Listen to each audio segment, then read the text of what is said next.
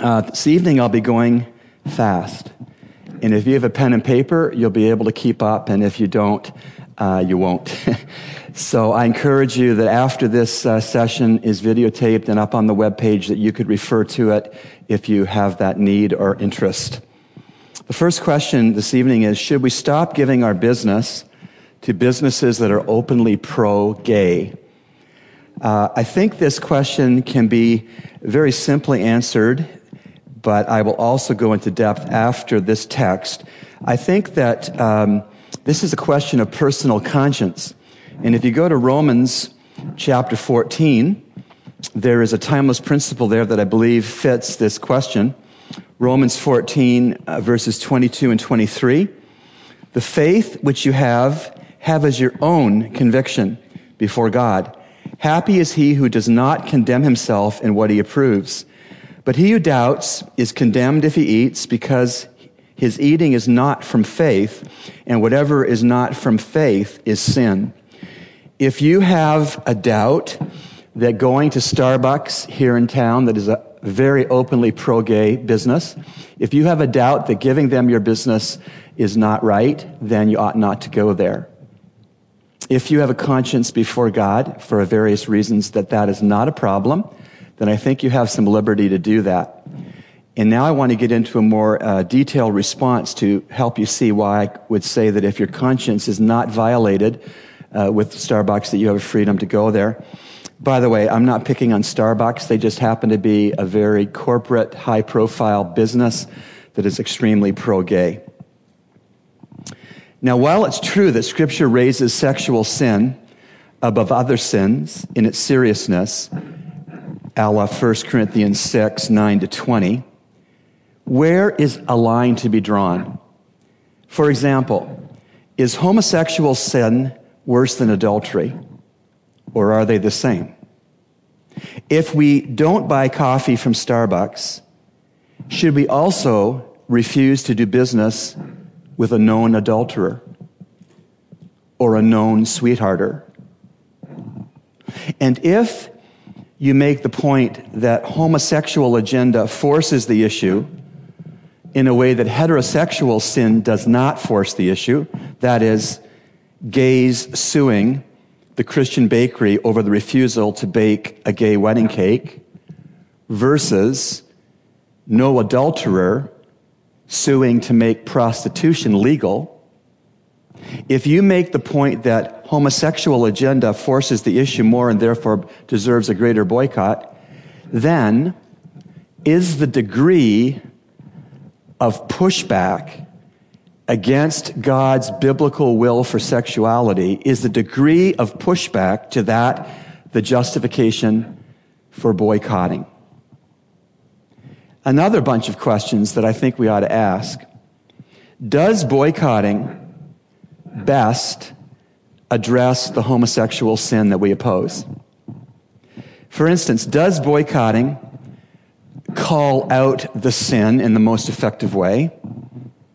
Or do we have to picket Starbucks to do that?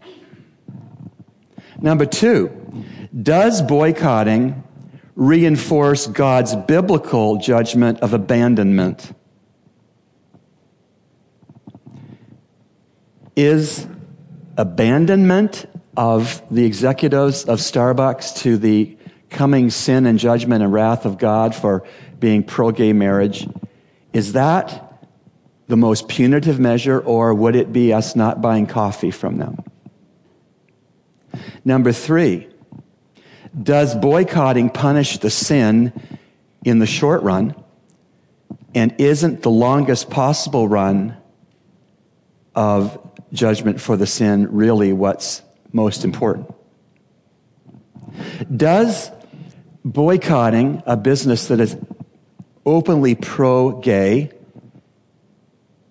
have any way of showing godly compassion for sinners?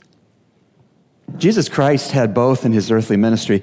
He took a whip and drove the money changers out of his, the temple, but he also looked over Jerusalem and saw them as sheep without a shepherd, and in compassion said, Would that they could be gathered to me like uh, chicks to a hen.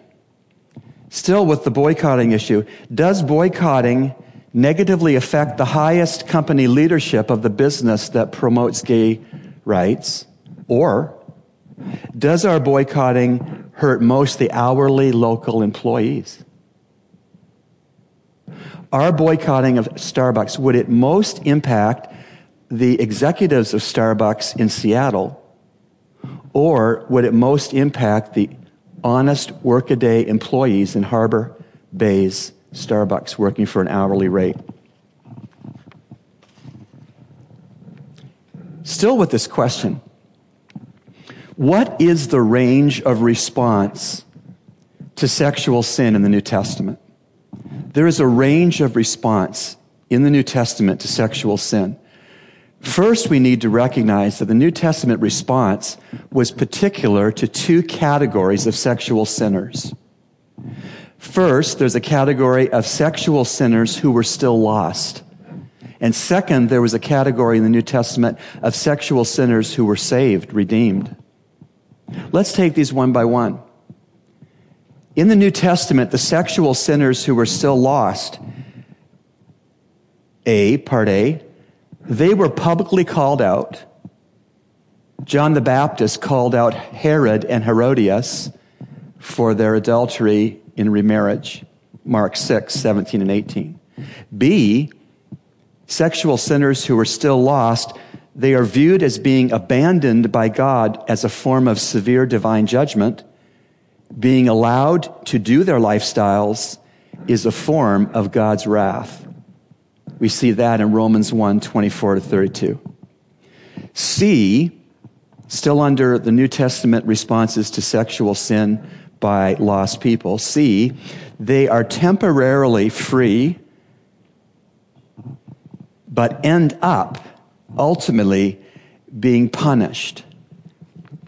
Also, they are temporarily free, but there's a form of God's punishment against sexual sin for lost people that we read of also in Romans 1. Things like impurity of lifestyle, dishonored lifestyle, being degraded, being indecent, having due penalties of cause effect like AIDS and STDs, depravity being expressed, being without understanding, that's all in Romans 1 24 to 32. Still with this category of New Testament response to sexual sin by lost people, they were shown compassion in some cases and reminded that salvation is needed by every sinner. Jesus, with the woman who was caught in adultery, they pulled her from her lover's arms, probably because it was a frame job the Pharisees framed the woman. They pulled the woman adulteress from the adultery, and probably she'd had no clothes on, and brought her to Jesus. And Jesus' response was astoundingly compassionate. You know what he said. Let he who is without sin cast the first stone, because Jewish law was she ought to be stoned to death. And Jesus said, let he who is without sin cast the first stone. And they all slunk away like little skunks. And then Jesus said, Your sins are forgiven you. Go and sin no more. That's in John 8, 1 to 11. So you can see that with sexual sin done by people not yet in relationship with God by faith in the New Testament, there's a range of response. Now let's go to the other category of sexual sinners who were saved uh, sexual sinners who were redeemed in the New Testament. There were some. What's the range of response in the New Testament to people who were in right relationship with God but fell into sexual sin? Number A, they were to realize that some sexual sin is in the head before it's in the bed. Jesus taught that in Matthew 5, 27 to 28. B, they were put under church discipline. If you go with me to 1 Corinthians 5 in verse 1, some in this believer category committing sexual sin were under church discipline. 1 Corinthians 5:1 it is actually reported that there is immorality among you an immorality of such a kind as does not exist even among the Gentiles that someone has his father's wife. In that messed up church there was a believer who was sleeping with his stepmother. He was disciplined rightly so. And then if you flip over to 2 Corinthians 2 he repented 2 Corinthians 2, with the passage of time, apparently he repented. And apparently the church at Corinth was slow and unwilling to forgive him and to receive him back into full fellowship at the Lord's table. And in 2 Corinthians 2, verse 6, sufficient for one, for such a one, is the punishment which was inflicted by the majority. Seven, so that on the contrary, you should rather forgive and comfort him, lest somehow such a one be overwhelmed by excessive sorrow. Paul said, when a sexual sinner who is a believer responds to church discipline and repents of sexual sin, you forgive him. You welcome him back into fellowship in the assembly. You allow him to serve Christ in the assembly. You let him come to the Lord's table because God's forgiven him when he repented and confessed his sexual sin, and you must. Otherwise, you will lay upon him an excessive sorrow, it says in verse 7. So, the range of response to sexual sin in the New Testament for saved people first, they were to realize that sexual sin is in the head as much as it is in the bed. Second, in some cases, we see that there was church discipline that was, it worked. C, they were forgiven and restored to fellowship once truly repentant. We cover that in 2 Corinthians 2, 7 to 11. D, some who sexually sinned within the family of God in the New Testament were struck dead when they remained unrepentant in their sin. Going back to 1 Corinthians 11.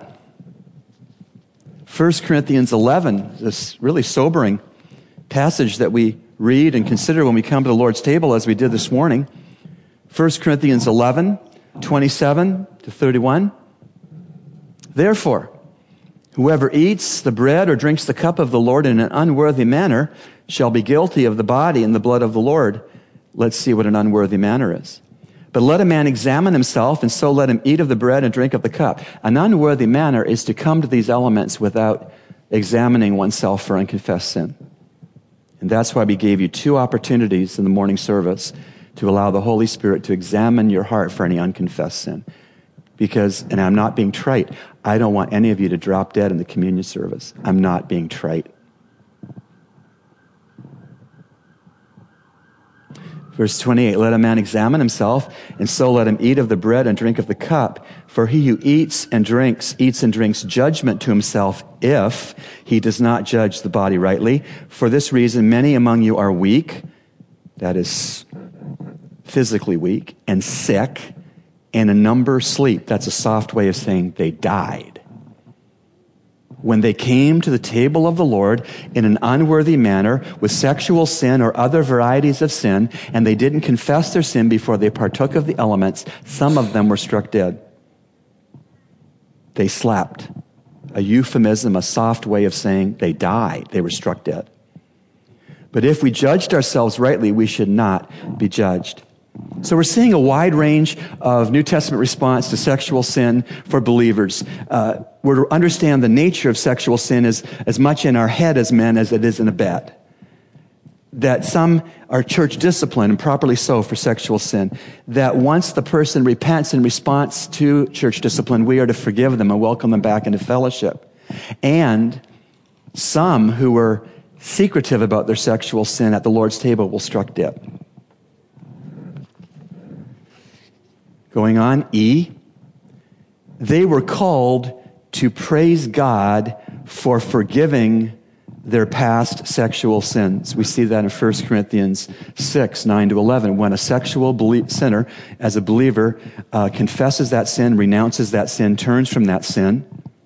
By the way, confession should be as broad as the knowledge of the sin. So an adulterer shouldn't stand up in the whole assembly and confess the sin of adultery, but the adulterer should confess the sin to God. All sin is against God, and confess the sin to the person he or she committed adultery with. But that's the confession of any sin should only be as broad as the knowledge of the sin. And in 1 Corinthians 6, 9 to 11, the person who is forgiven of sexual sin by God is to praise God, obviously. And F, they were warned, those that had sexually sinned as believers, were warned not to revert to sexual sin. We see that in 1 Corinthians 6, 9 to 11. Or do you not know that the unrighteous shall not inherit the kingdom of God? Do not be deceived, neither fornicators, nor idolaters, nor adulterers, nor effeminate, nor homosexuals, nor thieves, nor covetous, nor drunkards, nor revilers, nor swindlers shall inherit the kingdom of God. And such were some of you, but you were washed, you were sanctified, but you were justified in the name of the Lord Jesus Christ and in the Spirit of our God. All things are lawful for me, but not all things are profitable. All things are lawful for me, but I will not be mastered by anything. So let me tie a scriptural ribbon around this answer. The question is should we boycott businesses that are openly pro gay? That's the question. And I think the following texts give the answer. And the first text is where I started this answer. The first text is in Romans 14, 22 to 23. The faith which you have as your own conviction before God, happy is he who does not condemn himself in what he approves. But he who doubts is condemned if he eats, because his eating is not from faith, and whatever is not from faith is sin. That's a bottom line answer to this question. If you doubt that you should give business to Starbucks, then don't. Don't violate your conscience. Second, in Genesis 18, in Genesis 18,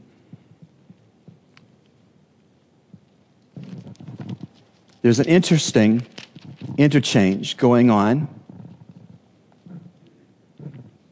between Abraham and God over Sodom and Gomorrah. Basically, Abraham is asking God not to obliterate Sodom and Gomorrah which one of their prominent sins was homosexual intimacy. And Abraham kept moving the number down. God, if, you, if there were so many believers in Sodom and Gomorrah, would you withhold your judgment? And then in 1825, Abraham says something that's a timeless principle. Far be it from thee, that's God, to do such a thing, to slay the righteous with the wicked, so that the righteous and the wicked are treated alike. Far be it from thee, shall not the judge of all the earth deal justly? And we know the answer to that question is the judge of all the earth will deal justly. And then another bottom line is in the Gospel of Luke. The Gospel of Luke, chapter 12, verses 2 and 3. Luke 12, 2 and 3, Jesus is speaking. There is nothing covered up that will not be revealed, and hidden that will not be known. Accordingly, whatever you have said in the dark shall be heard in the light, and what you have whispered in the inner rooms shall be proclaimed upon the housetops.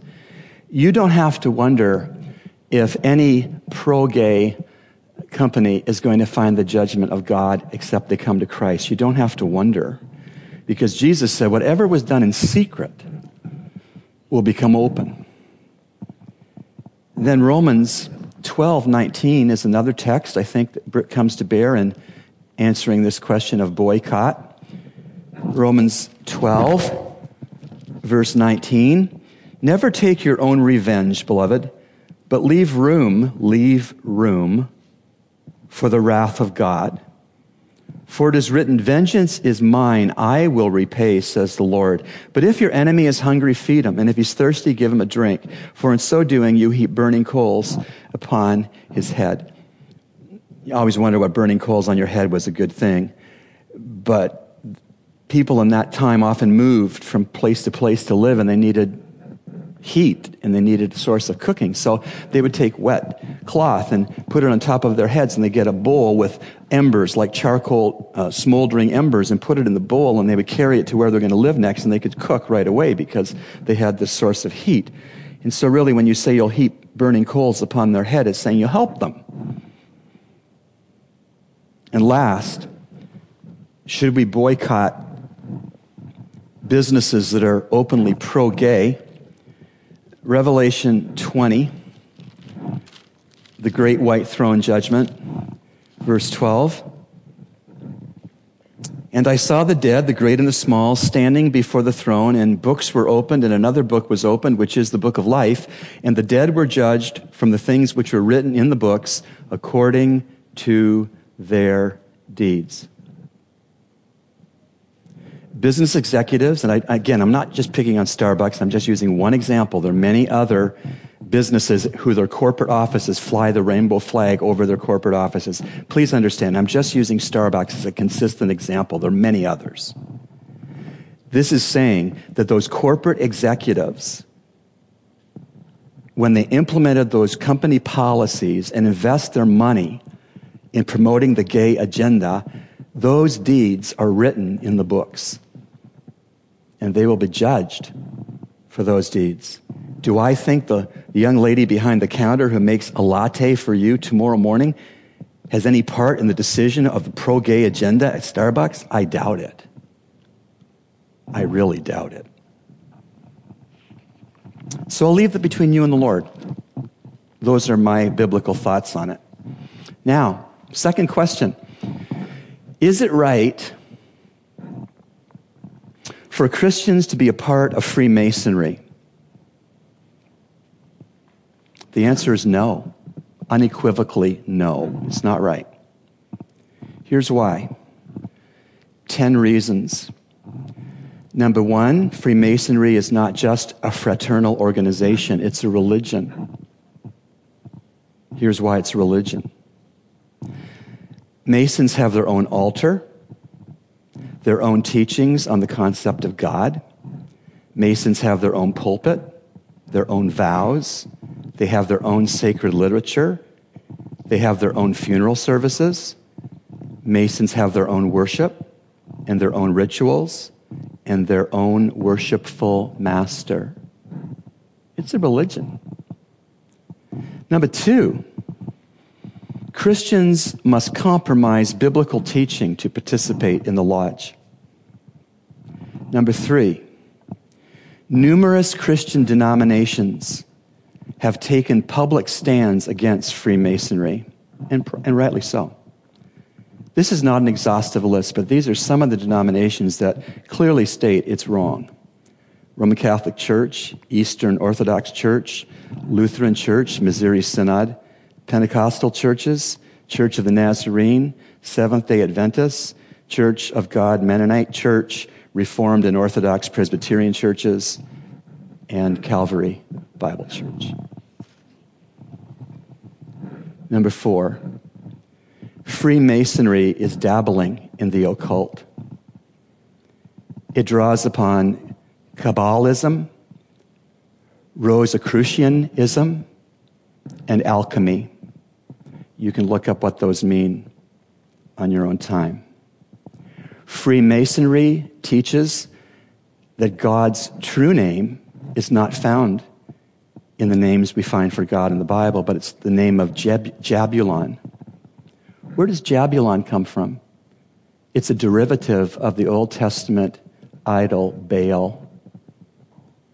The Lodge teaches that God's true name is associated with Baal. Number six, Freemasonry teaches that God is not a trinity. Number seven, Freemasonry is idolatrous. Number eight, the name of Jesus in the lodge is totally subtracted from all the scripture passages that are read in the lodge. And Jesus is understood as being only one of many good and moral teachers. Masons are not allowed to pray a prayer that is offered in Jesus' name. Salvation in the Freemasonry system is gained and earned, not to be received by faith in Christ nor by God's grace. Salvation is gained or earned through ethical living. Is there anything wrong with ethical living? No. But if you are basing your forgiveness of sins on ethical living, you are wrong. You are out of step with the Bible. Number 10, Freemasonry denies original sin. I'm not going to read all these scriptures, not because they're not very important, but for the sake of time. Scriptures that address the errors of the Masonic Lodge are the following Ephesians 5 8 to 11, Hosea 4 13 and 14, 1 Kings 18, verse 28, Jeremiah 19, verses 4 and 5, John 1, verse 1, John 8, verse 58, John 10, verse 30, John 20, verse 28, Colossians 2, 9, John 16, 24, Luke 9, 26, Isaiah 64, verse 6, Isaiah 53, verses 5 and 6, Romans 3:23 and Romans 5:12. Get the picture? Ephesians 2, 8 and 9, Deuteronomy 18, 10 to 12, Leviticus 19, verse 31, Leviticus 20, verse 6, Jeremiah 27, verse 9, Micah 5, verse 12, Ephesians 5, 7 to 10, 1 Corinthians 10, 20 to 22, 2 Corinthians 6, 14 to 17. Now, I am, I'm your new pastor, and I, I love all of you sincerely. I have no idea if there are any Freemasons in our church family. I have no idea. But I have to tell you the truth. It's my responsibility to tell you the truth. Born again men, let me just be clear born again men should have no part in Freemasonry. My fraternal grandfather joined the lodge and became a Mason to promote business contacts in Toronto as a funeral home owner. But when he became a born again Christian, he walked out of the lodge much to the disdain of his lodge mates that didn't want to let him go. The last thing I'll say about this, I want the Bible to have the last word, of course. 2 Corinthians 6, starting at verse 14. 2 Corinthians 6, starting at verse 14. This is the bottom line answer to should a Christian man be in the, in the Freemasonry. Do not be bound together with unbelievers. For what partnership have righteousness and lawlessness, or what fellowship has light with darkness? Or what harmony has Christ with Belial? Belial is the name of Satan. Or what harmony has Christ with Belial? Or what has a believer in common with an unbeliever? Or what agreement has the temple of God with idols? For we are the temple of the living God, just as God said, I will dwell in them and walk among them, and I will be their God, and they shall be my people. Therefore come out from their midst and be separate, says the Lord, and do not touch what is unclean. And I will welcome you, and I will be a father to you, and you shall be my sons and daughters to me, says the Lord Almighty. Therefore, having these promises, beloved, let us cleanse ourselves from all defilement of flesh and spirit perfecting holiness in the fear of God. Let me stop right there and answer questions that you have tonight. Um, Pastor, what should uh, people who work for companies like Starbucks, believers who work for companies like Starbucks do? What should their position be? A good question. To me, that comes back to Romans 14. Um, Romans 14 is the principle of conscience and doubt. I would say to a believer who would ask me, Pastor, should I keep working for Starbucks? I would say, the faith which you have, have as your own conviction before God. Your own conviction before God. By the way, a conviction is different than an opinion. An opinion is not based on Scripture. I like green rather than red. That's a silly example we should have communion once a month, not once every quarter year. That's an opinion. I wouldn't cross the street for my opinions. A conviction is what you believe based on Scripture, and I would die for my convictions. I wouldn't cross the street for my opinions, but I would die for my convictions. And so I would say to that person, the faith which you have as your own conviction before God Happy is he who does not condemn himself in what he approves. You would condemn yourself in what you approved if your conviction based on scripture was you ought not to work for a company that's pro-gay. If you go against that, then you would, verse 23, you would doubt. But he who doubts is condemned if he eats because his eating is not from faith and whatever is not from faith is sin. So it's a great question. I would say to that employee, do you have a conviction about this? Something you base on scripture. And if you have a conviction that you ought not to work for that company, you have a doubt that you should work for that company, then for you to work for that company would be sin. So don't do it. Um, based on what you said this morning, um, if, uh, sorry? if um, people who lived before the law was given, if um, uh, sin was not imputed to them, then what what is their destiny? I mean, well, do they come under judgment? Uh, yes, they do, because everyone after Adam and Eve physically died, so they came under the judgment of physical death as just an outward proof that they were under judgment for their sin. But really, we were trying to see in Romans 5 this morning, verse 13 For until the law, sin was in the world, but sin is not imputed when there is no law. What I tried to teach on that is that if you were, if you were covetous uh, before the law, you were guilty of being covetous in the courtroom of heaven, but you didn't know the name for the sin it wasn't until the commandments were given to Moses that it was explained you ought not to long for your neighbor's property or your neighbor's wife and not to be covetous.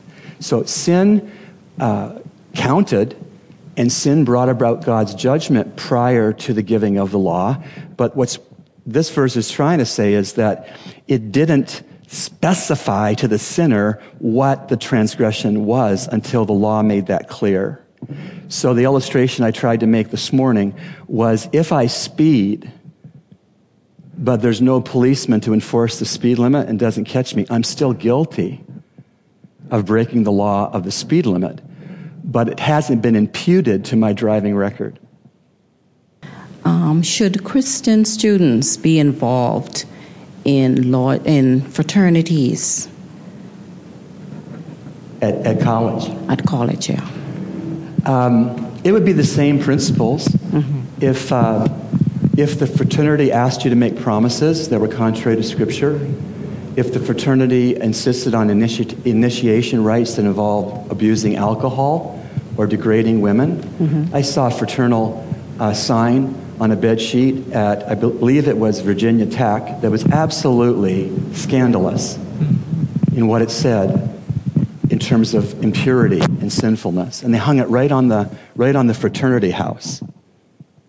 So I have, let's put it this way I can't think of a fraternity at any college that I am aware of that honors Jesus Christ. They don't call themselves a fraternity, they call themselves InterVarsity Christian Fellowship, they call themselves Campus Crusade for Christ, etc. So um, I don't really see any uh, way for a Christian uh, student at a college as a female to join a sorority because I don't think it's going to ask her to honor Jesus. And I don't see a way for a Christian fella to join a fraternity at a college because I don't think it's going to ask him to honor Jesus either. Now, if I am missing some fraternity out there and some sorority out there that honors Jesus, then I will stand corrected if someone shows me that, but I don't think he'll be showing me that. I would like to, um, I know you mentioned in Romans chapter 14. Yes. But just in the, the chapter before that. Yes. I would like, may I read um, um, verse 1 and 13? He said, Every soul must be subject to the power of all authority, because Yeah. everyone is, is, is submit, in, in, in other words, it's, um, everyone is subject to the authority of God. And my question is tonight, I don't know if he was following the, the Kentucky um, with Kim Davis, where she refused to give the gay um, marriage license. Yes. Mhm. Now she works for a, for the government or the public um, servant. Okay. Yes. And it says every soul must be subject unto the authority of God. Is she, she was, she had a conviction, and she refused to give that. Is she disobeying um, the authority of the government? What a great question. Um, because I'm, I'm just in that same context. I look into um, Acts, where Peter and John were preaching the gospel, and the, and the authority asked them not to preach the gospel, and they said they must obey God rather than man. So, how do we relate that to Kim Davis's um, You are spot on, Priscilla. Uh, in Acts 5, they said, We must obey God rather than men, and they kept preaching the gospel. You're absolutely right. That's the first verse that came into my mind when you were asking your question. Excellent. Excellent. Um, back to Romans 13. The, the uh, admonition, the command for believers to be in subjection to governing authorities is not across the board.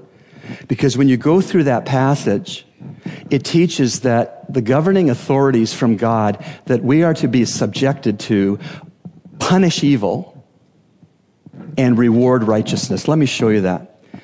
Um, verse 3 For rulers are not a cause of fear for good behavior, but for evil.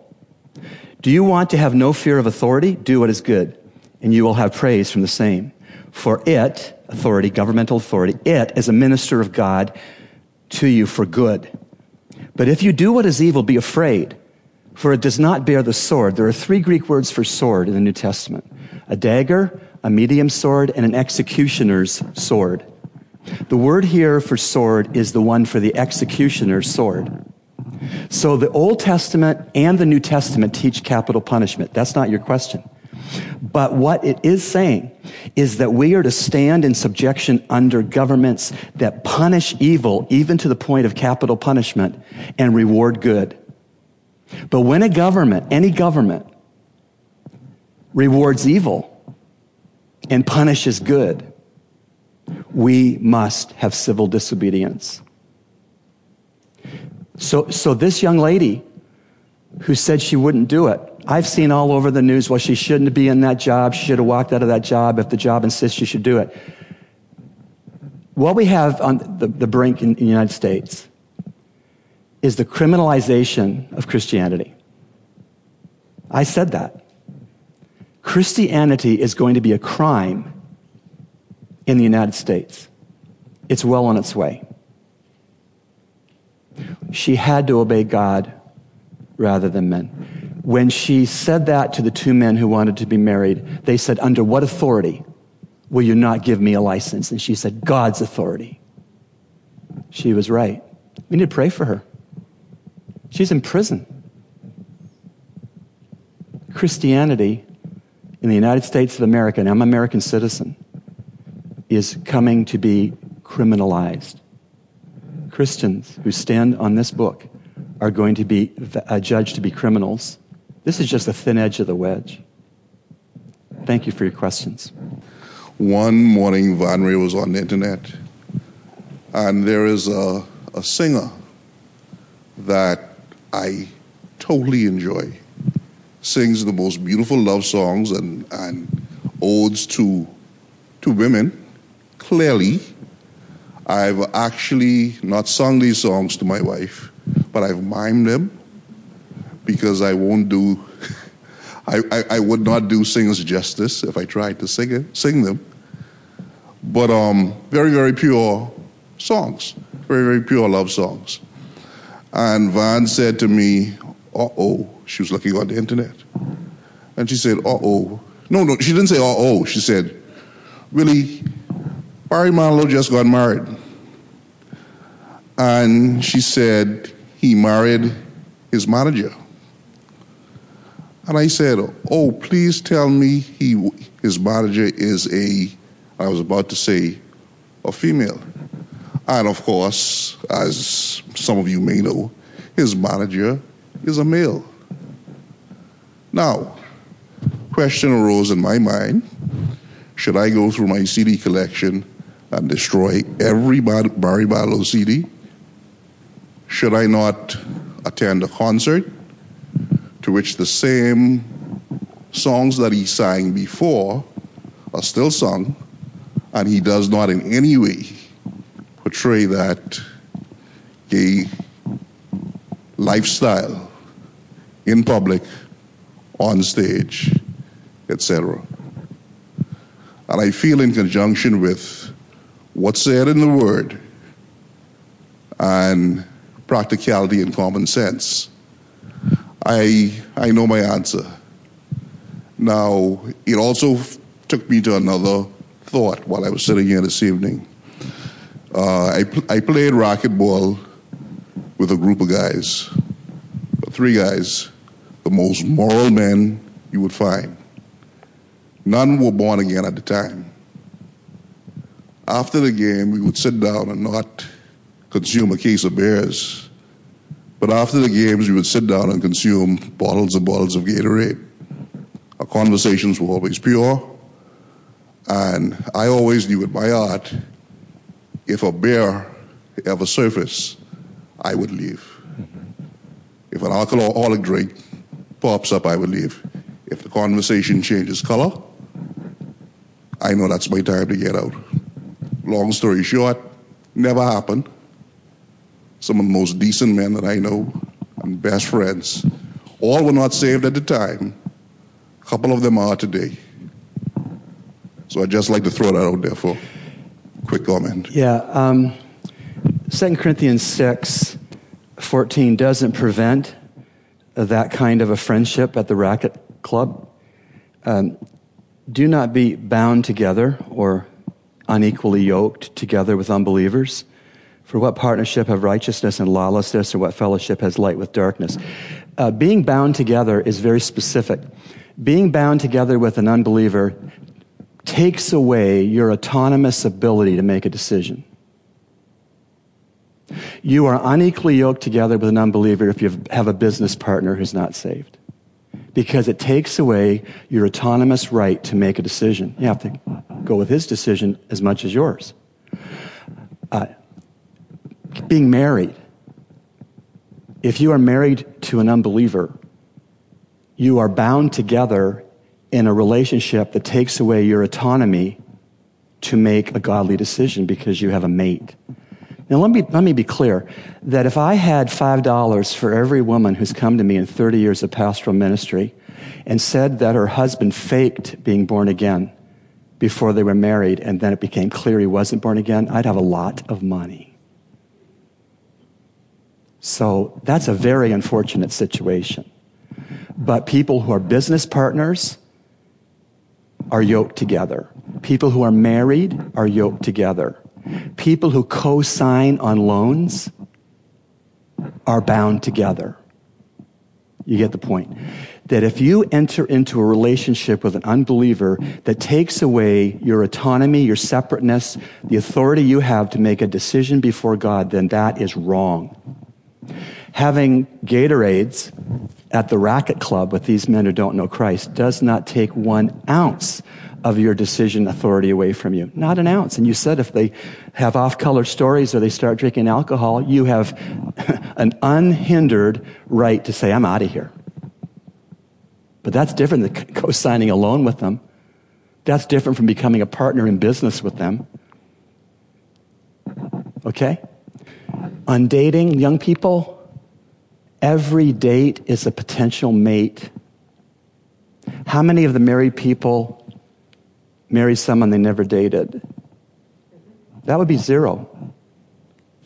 Because every date is a potential mate. And young people, don't do missionary dating.